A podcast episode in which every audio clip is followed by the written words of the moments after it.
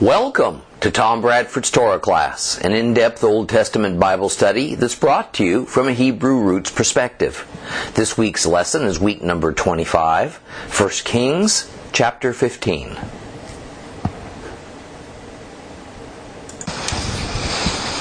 Well, the event that ended our last lesson was the death of Rehoboam, king of Judah, who was Solomon's son succeeded him to the throne. Now, he had ruled for 17 years from Shlomo's death until about 911 BC. Now, we're going to spend a good deal of time today by doing a little bit of housekeeping and, giving you some information that, that I think will help you in having a, a needed context for understanding what's occurring. While in some cases what I'm going to tell you may sound like something only a seminary professor might appreciate, that's not the case. You can understand it, and it can be quite helpful in getting a good picture of what's going on. Now, as was mentioned in the last lesson, one of the main difficulties was studying the two books of the Kings from here forward is that the nations of Israel had by now dissolved into two independent kingdoms under separate kings. And for the most part, the two kingdoms were hostile to one another. Thus, each kingdom had its own king, and so when a certain king is being discussed, we have to be aware over which kingdom that king was reigning over Israel or over Judah. And further, since both of the kingdoms are still Hebrew kingdoms, Israelite kingdoms, then they both matter. And they both play significant roles in redemption history. These kingdoms split along the traditional Israelite tribal coalition lines that had existed since before Joshua ushered the 12 tribes into Canaan. Thus, since the two kingdoms and their people bear equal importance, the book of the Kings consistently gives us timelines, it gives us sequences, not in terms of calendar dates but rather according to the synchronization of the years of the reigns of the northern kings versus the southern kings.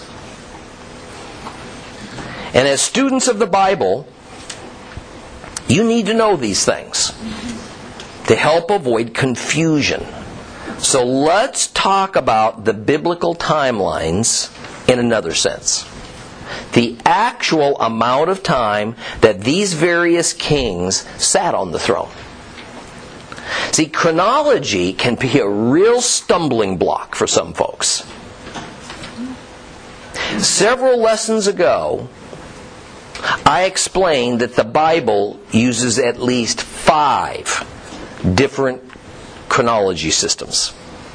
And it can be difficult to discern which ones at work at any particular time. That said, when it comes to the reigns of the kings of Israel and Judah, we can make a general but not absolute statement that the dating system was what scholars call the accession year system. In other words, as we move through the book of Kings, and we also add in information from Chronicles, we're going to get reports about how long a certain king ruled before he died. Or even how long a king of Judah had been reigning before a new king came to power, or same thing as in Israel, vice or vice versa. However, the number of years that he reigned can be misleading.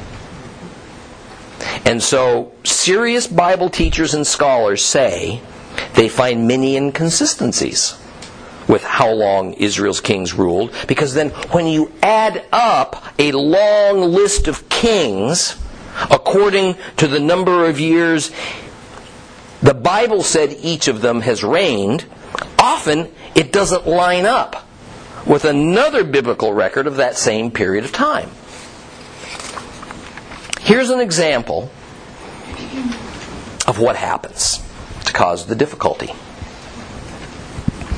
In the accession year system, the year in which the king comes into power is immediately counted as a full year, no matter how, ma- how few or how many days or months remain in that year. So, if we use the modern calendar just to make this explanation easier, if an imaginary king took the throne on December 31st in the year of 2010, that one day that he ruled in 2010 is said to count as a year's reign because he reigned during the calendar year of 2010.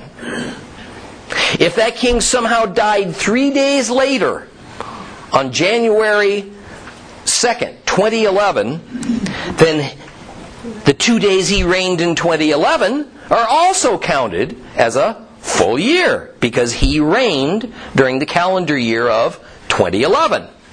Thus, our imaginary king would have reigned for three actual days, but the biblical record would say he reigned for two years. Right? Because it doesn't mean a duration of two years, two solar cycles, but rather that he reigned some amount of time during two calendar years. One day in 2010, two days in 2011 in our example. You with me? Yeah. Okay. If that same king ruled until January 1st, 2012, which is now a period of only 368 days, the, record, the biblical record would say he ruled for three years because he ruled at least one day in the calendar years of 2010, 2011, and 2012. On the other hand, if this imaginary king took over on January 1st, 2010, the first day of the new year of 2010, and he ruled until December 31st of 2012, he would also have been considered to have reigned for three years. Because he too ruled for at least one day in the calendar years of 2010, 2011, 2012, even though he reigned for 1,095 days. Let me say that another way.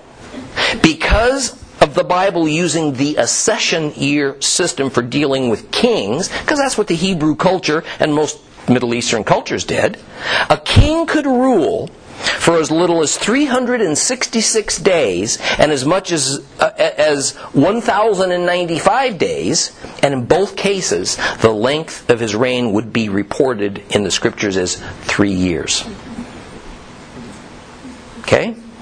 So particularly as we have entered an era of the kings when many of the kings ruled only briefly you can get some pretty strange results if you start adding up the recorded years of each year's of each king's reign. You wind up with a lot more years of reign than the actual years that were in that time period.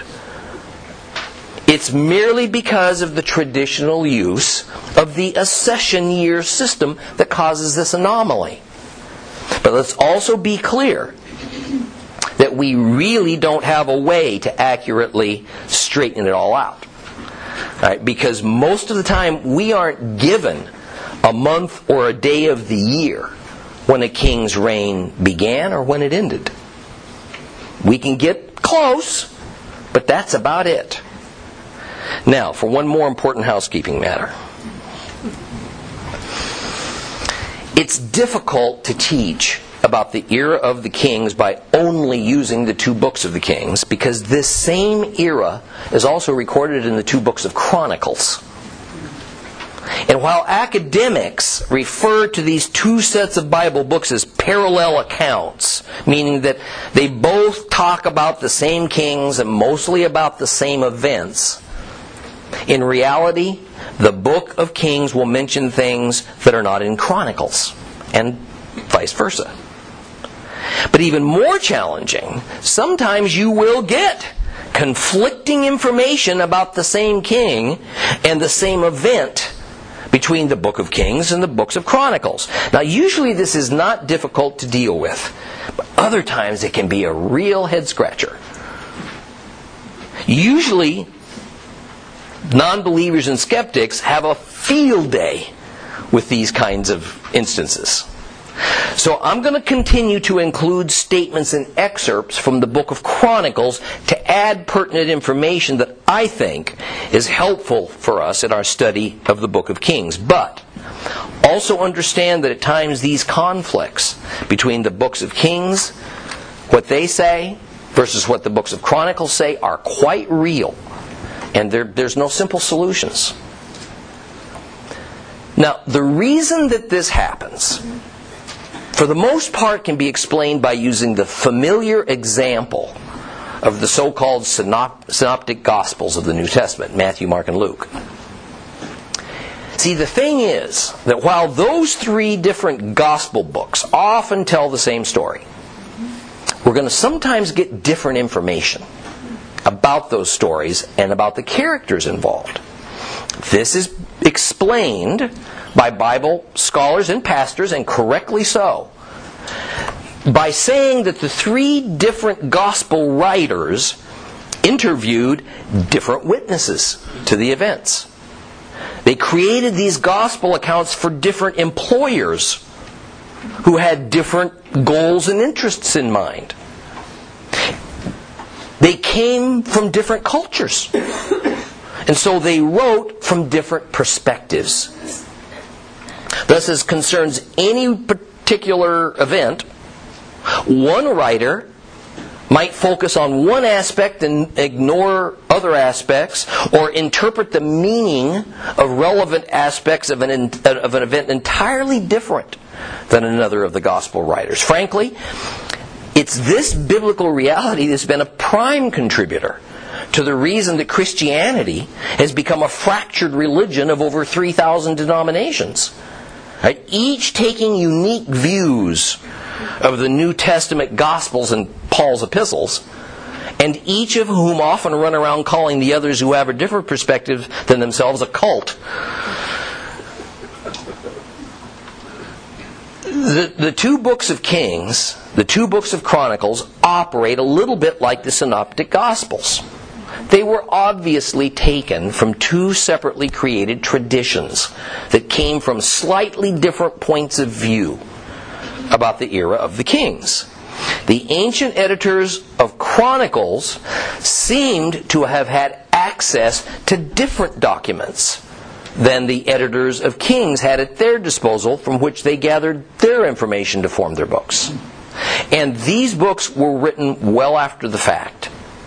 So whatever they were using for documentation could easily have had a few copyist errors that would account for such things as slightly different names, slightly different places sometimes. So with that preface now, let's get into 1 Kings chapter 15 and the time immediately following the death of King Rehoboam. So let's read first chap, uh, read uh, 1 Kings chapter 15. We're going to read all of it.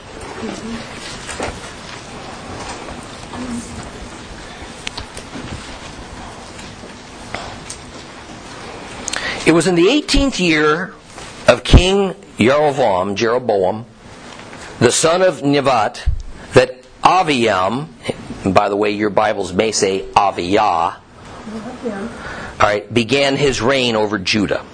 He ruled three years in Jerusalem. His mother's name was Maachah, the daughter of Avshalom.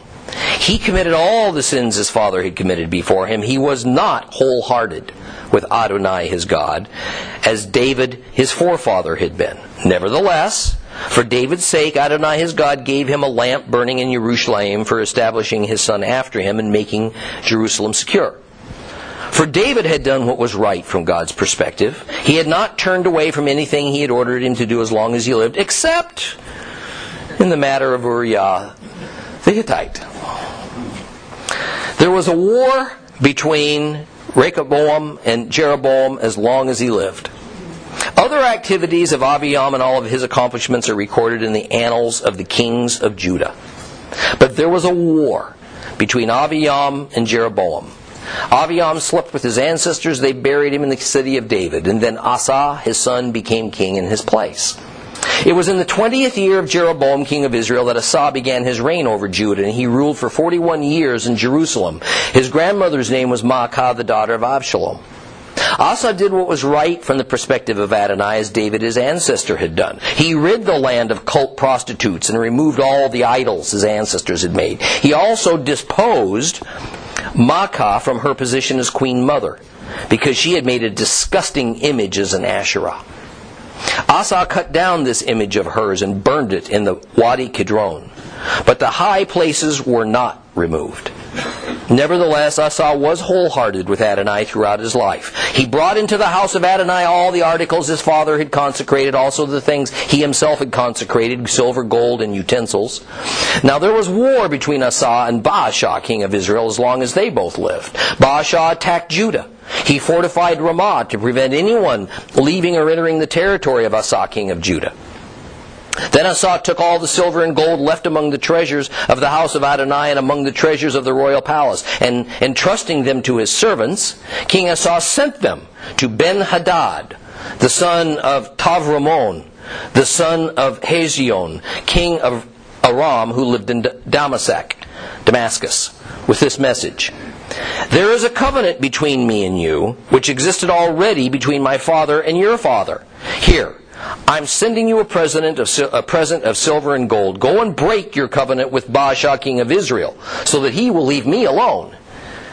Ben Hadad did as King Asa asked. He sent the commanders of his armies against the cities of Israel, attacking Iyon, Dan, Avel, Bet Maachah, and all of Kinrot, all of the land of Naphtali.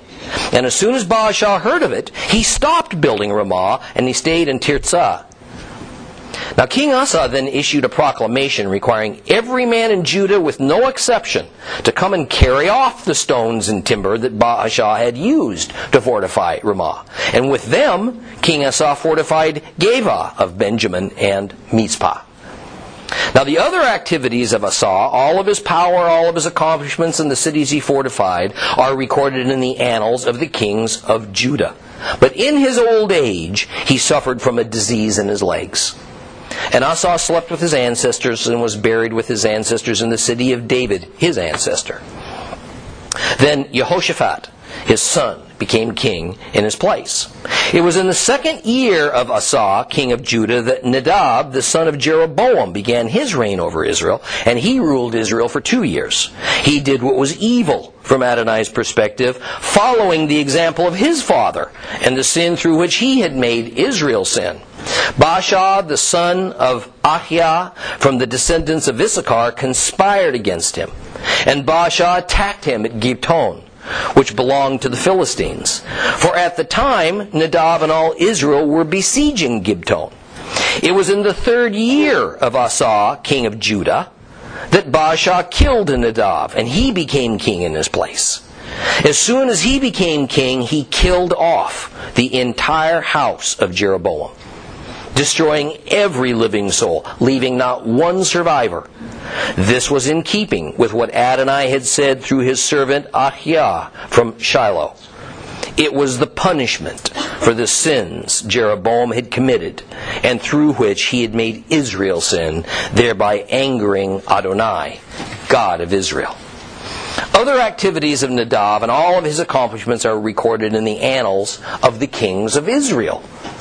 There was war between Asa and Baasha, king of Israel, as long as they both lived. And it was in the third year of Asa, king of Judah, that Baasha, the son of Achiah, began his reign over all Israel in Tirzah.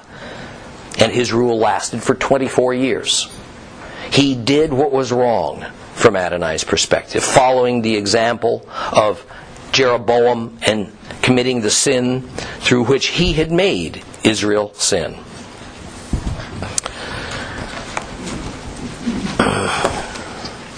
Rehoboam, king of Judah, was survived by Jeroboam, king of Israel. In fact, Jeroboam would witness two more kings of Judah arise Abiam, or in your Bibles it may say Abiyah, all right, and then Asa after him. Right away, we see disagreement between the writers of the book of Kings versus those who wrote the books of Chronicles. In the books of Kings, Abiyam is not painted in a good light. Verse 3 says he behaved just like his father, Rehoboam, repeating all of his sins that the Lord condemned. And yet, we read this substantially different assessment about Abiyam in 2 Chronicles 13. Turn your Bibles to 2 Chronicles 13. 2 Chronicles 13.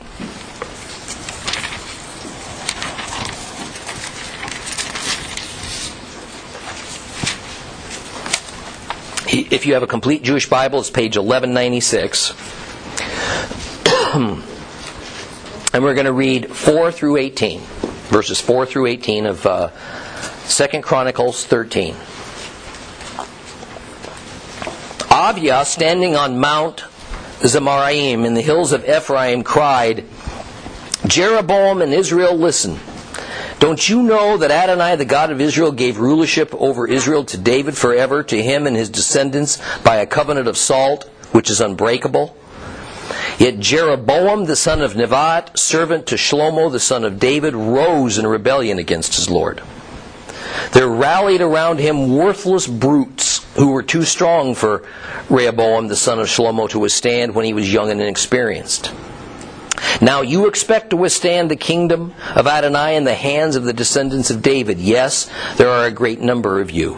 And you have with you the golden calves that Jeroboam made as God's view. Yes, you drove the priests of Adonai, the descendants of Aaron, and the Levites, and you made yourselves priests, as do the peoples in other countries, so that anyone who comes to consecrate himself with a young bull and seven rams can become a priest of these non gods. We are different. Adonai is our God. We've not abandoned him. We have priests performing the service for Adonai, for his descendants, for the descendants of Aaron. With the Levites doing their work. They burn to Adonai every morning and evening burnt offerings and sweet incense. They arrange the showbread on the pure table. They prepare the gold menorah with its lamps to burn every evening. For we observe the order of Adonai our God, but you have abandoned him. So look here. God is with us, leading us, and his priests with the battle trumpets to sound an alarm against you. People of Israel, don't fight against Adonai the God of your ancestors, because you will not succeed. But Jeroboam prepared to ambush them from behind, so that the main body was ahead of Judah, while the ambush was behind him. Thus, when Judah looked back, the battle had to be fought in front of them and behind them. They cried to Adonai. The Kohanim sounded the trumpets. Then the men of Judah gave forth a shout. And as the men of Judah shouted, God struck Jeroboam and all Israel before Aviah and Judah. The people of Israel fled before Judah, and God handed over to them. Avia and his army inflicted a great slaughter on them. 500,000 of Israel's select soldiers fell dead. Thus, the people of Israel were subdued, and the people of Judah won the victory because they relied on Adonai, the God of their ancestors. Aviah pursued Jeroboam, taking from the towns of Beit with his villages, Yashanah with its villages, and Ephraim with his villages.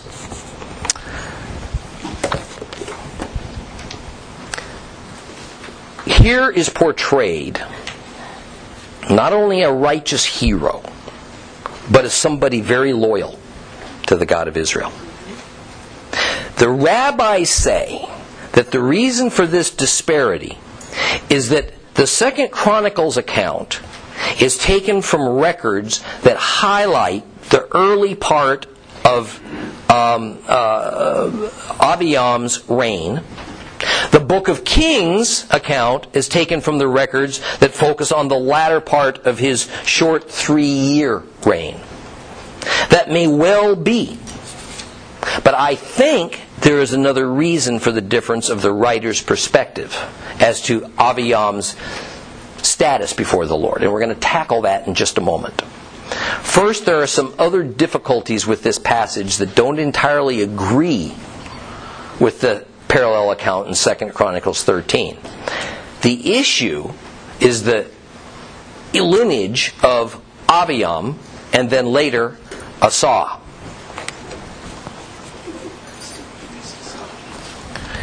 Now, verse 2 says that Aviah's mother was Maacah, and that she was a daughter of Absalom. In verse 10, Aviah's son, Asa, ascends to the throne of Judah, and the biblical record pronounces that Maacah is also Asa's mother. But even more, 2 Chronicles 13, 1 and 2 says this. It was in the 18th year of King Jeroboam that Aviah began his reign over Judah. He ruled three years in Jerusalem. His mother's name was Michal, the daughter of Uriel from Geba. So we have all kinds of issues here. Okay?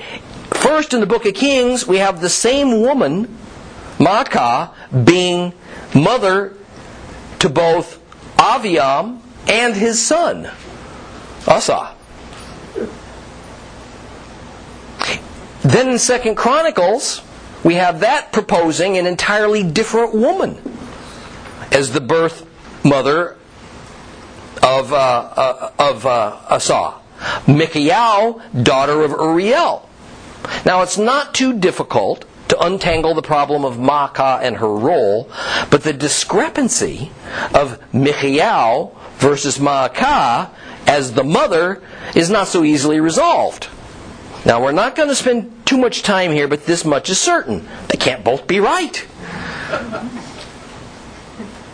The general agreement is that the correct woman is Maacah because the genealogy fits. She is of the line of Absalom, who's a son of King David. Michal doesn't fit because her father is said to be Uriel of Gibeon.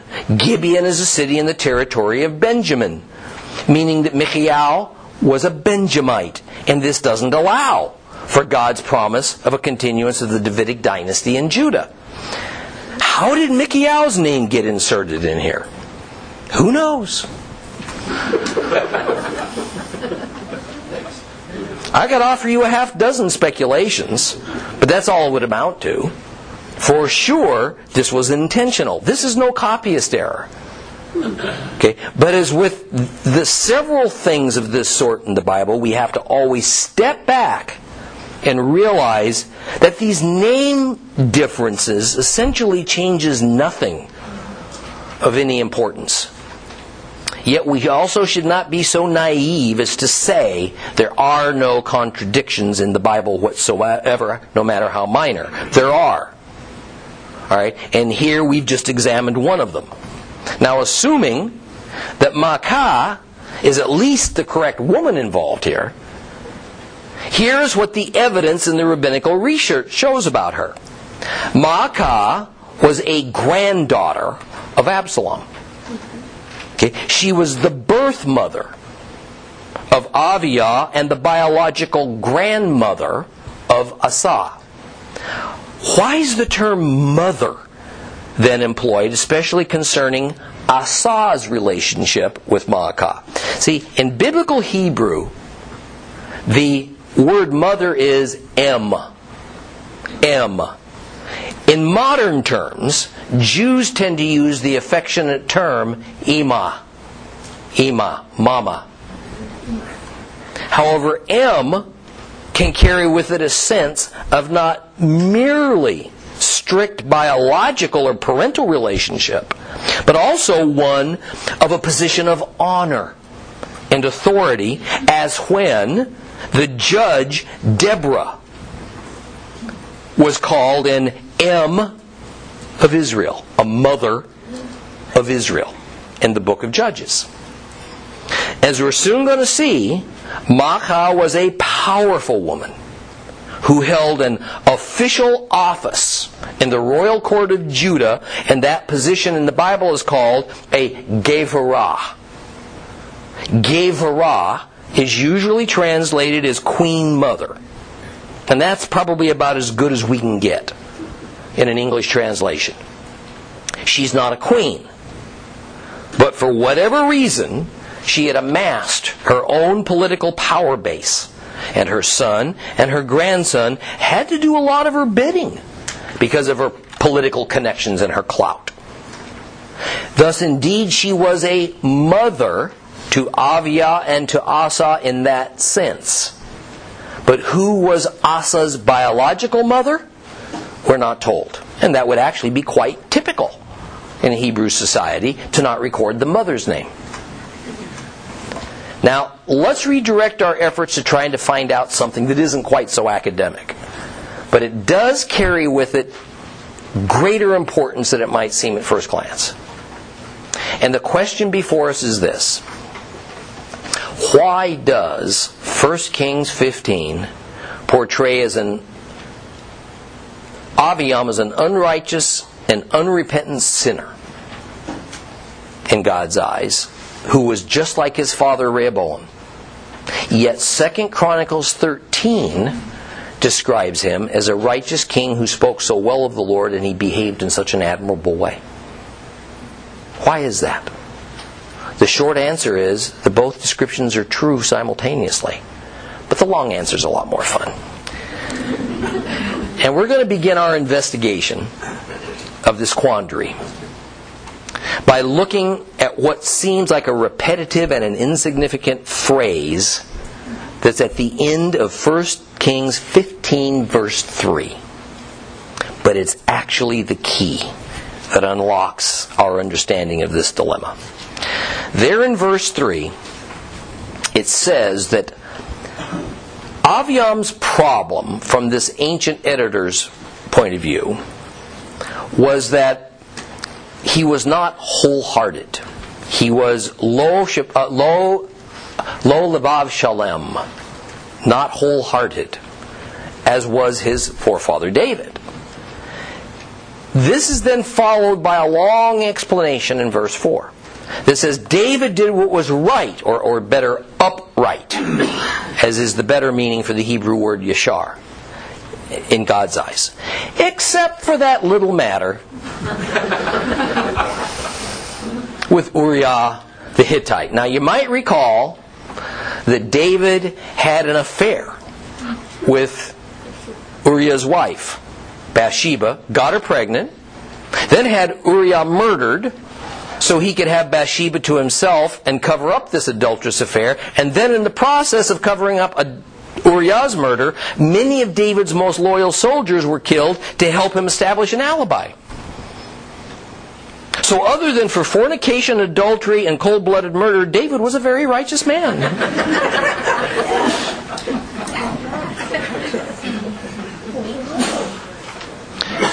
of course, this seems like double talk to say such a thing. But hasn't it seemed so to you anyway, as we read in the scriptures about David's inexcusable actions that caused such calamities and human suffering, and yet, for some inexplicable reason, the Tanakh regularly repeats that the Lord holds David up as the standard for all of Israel's future kings to follow. Now, I've mentioned on numerous occasions this tangled web of excuses that the rabbis have invented to excuse David's many horrific transgressions and make them not sinful or evil at all. Because otherwise, it seems impossible to them to say that on one hand, David was truly an adulterer and a murderer of grand scale, but on the other hand, he's also a righteous king who bears the attributes of the hoped for Messiah. See, the issue of what separates the wholehearted king, the Levav Shalem king, from the evil, unrighteous king comes down to what it is that makes David wholehearted in God's eyes, not in our eyes. And I don't know about you, but that's something I kind of like to know for myself. I want to know what it is that makes a human, makes me wholehearted from Jehovah's perspective. And here's what it is it's to refrain from worshiping other gods. Ever. It is to refrain from worshiping other gods ever. It is not committing idolatry. Wholeheartedness is sticking steadfastly to Jehovah, and it is not mixing pagan worship practices with pure worship or giving even tacit approval to others to do so. Wholeheartedness is fierce and exclusive loyalty to the God of Israel, even despite our deepest flaws and our worst moral or criminal failures. David did many wrong things. He committed many detestable sins for which he paid a dear price.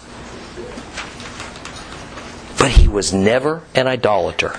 He never gave his approval for idolatry. His psalms and the records of his deeds make it clear that his loyalty to the God of Israel and him alone remained intact all of his days. Notice how this fits hand in glove with what was said of Abraham, perhaps a thousand years earlier than David in Genesis 15:6. He, Abraham, believed in Adonai, and he, God, credited it to him as righteousness. See, it wasn't a lack of sin. It wasn't living a perfect life. It wasn't being kind and merciful to other humans. It was a firm, passionate, unwavering trust in Jehovah that was counted as Abraham's righteousness and as David's wholeheartedness. Let's carry that through just a bit further.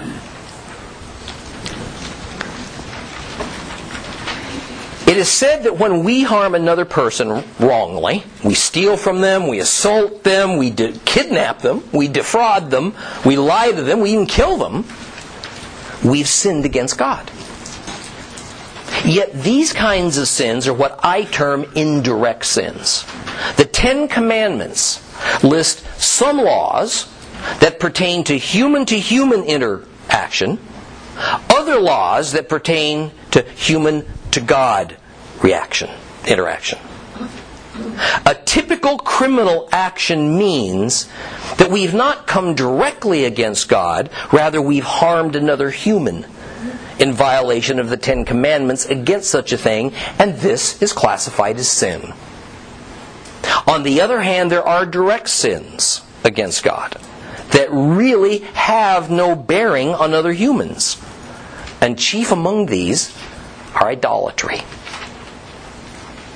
Idolatry is not a criminal act as it harms no human. Making a graven image is not a criminal act because it doesn't do violence to a fellow human being.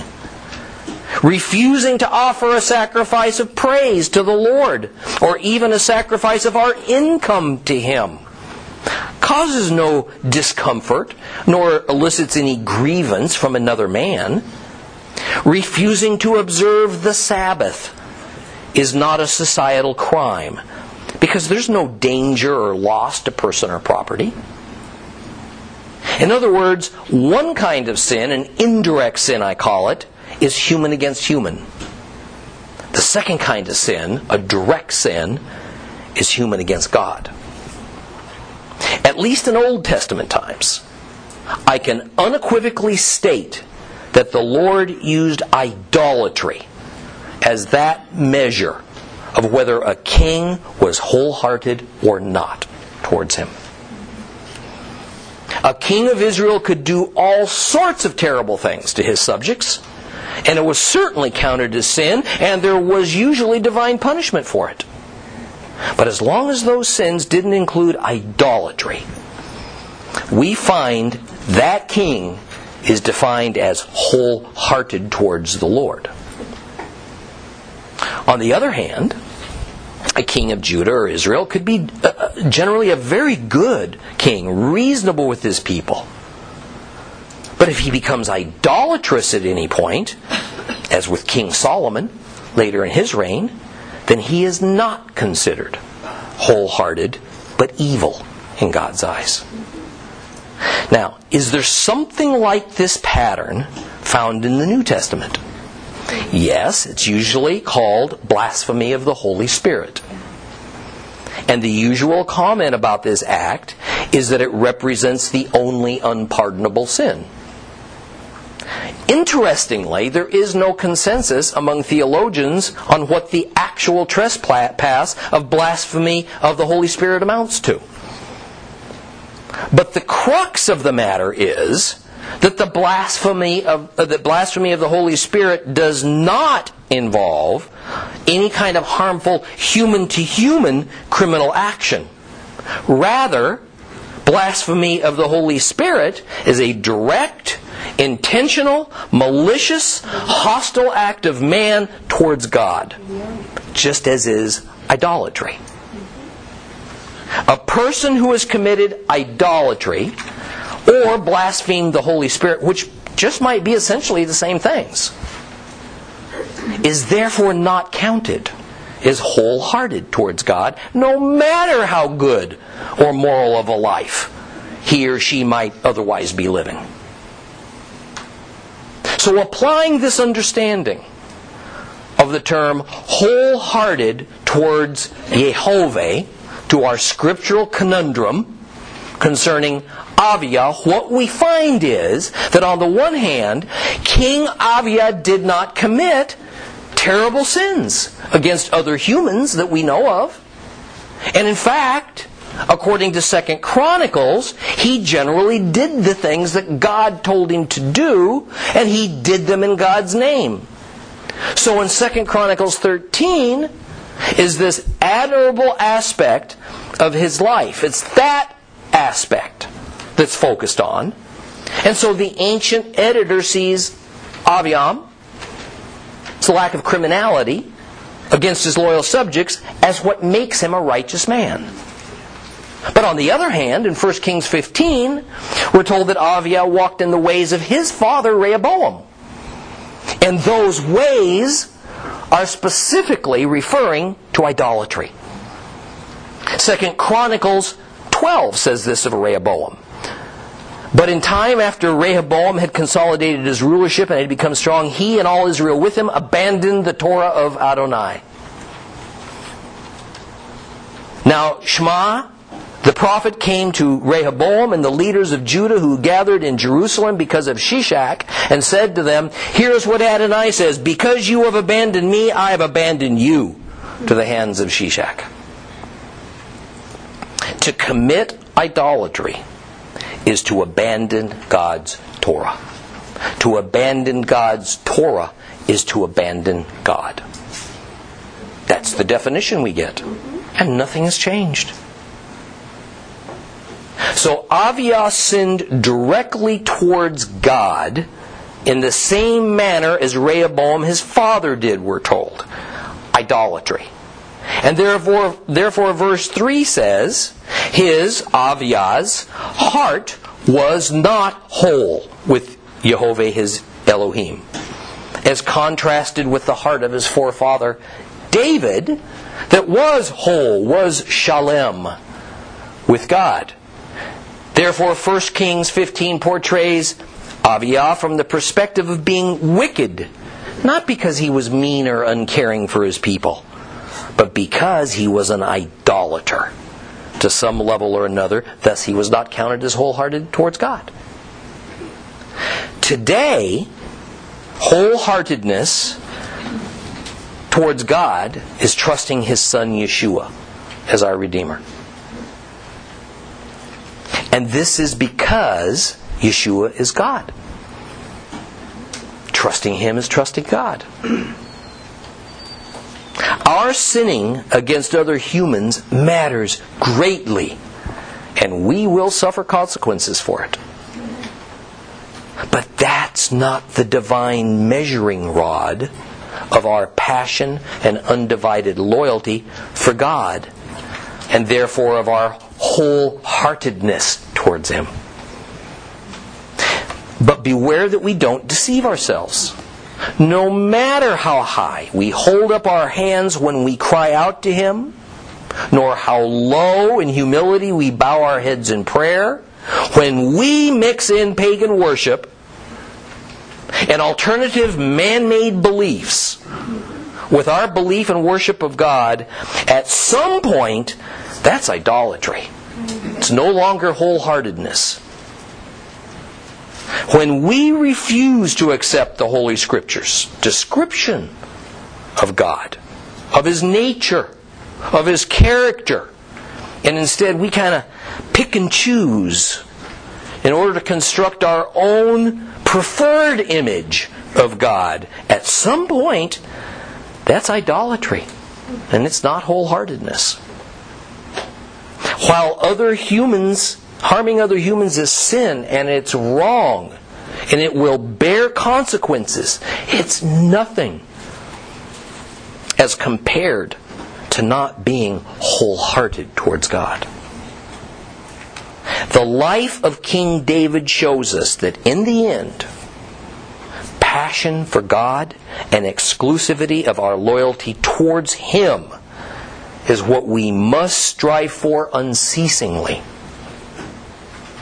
And while the redeemed of all ages and all eras are duty bound to obey all of God's laws and commandments, or it is sin. And we today are equipped to follow those commandments in the proper spirit by means of God's Holy Spirit who dwells in us.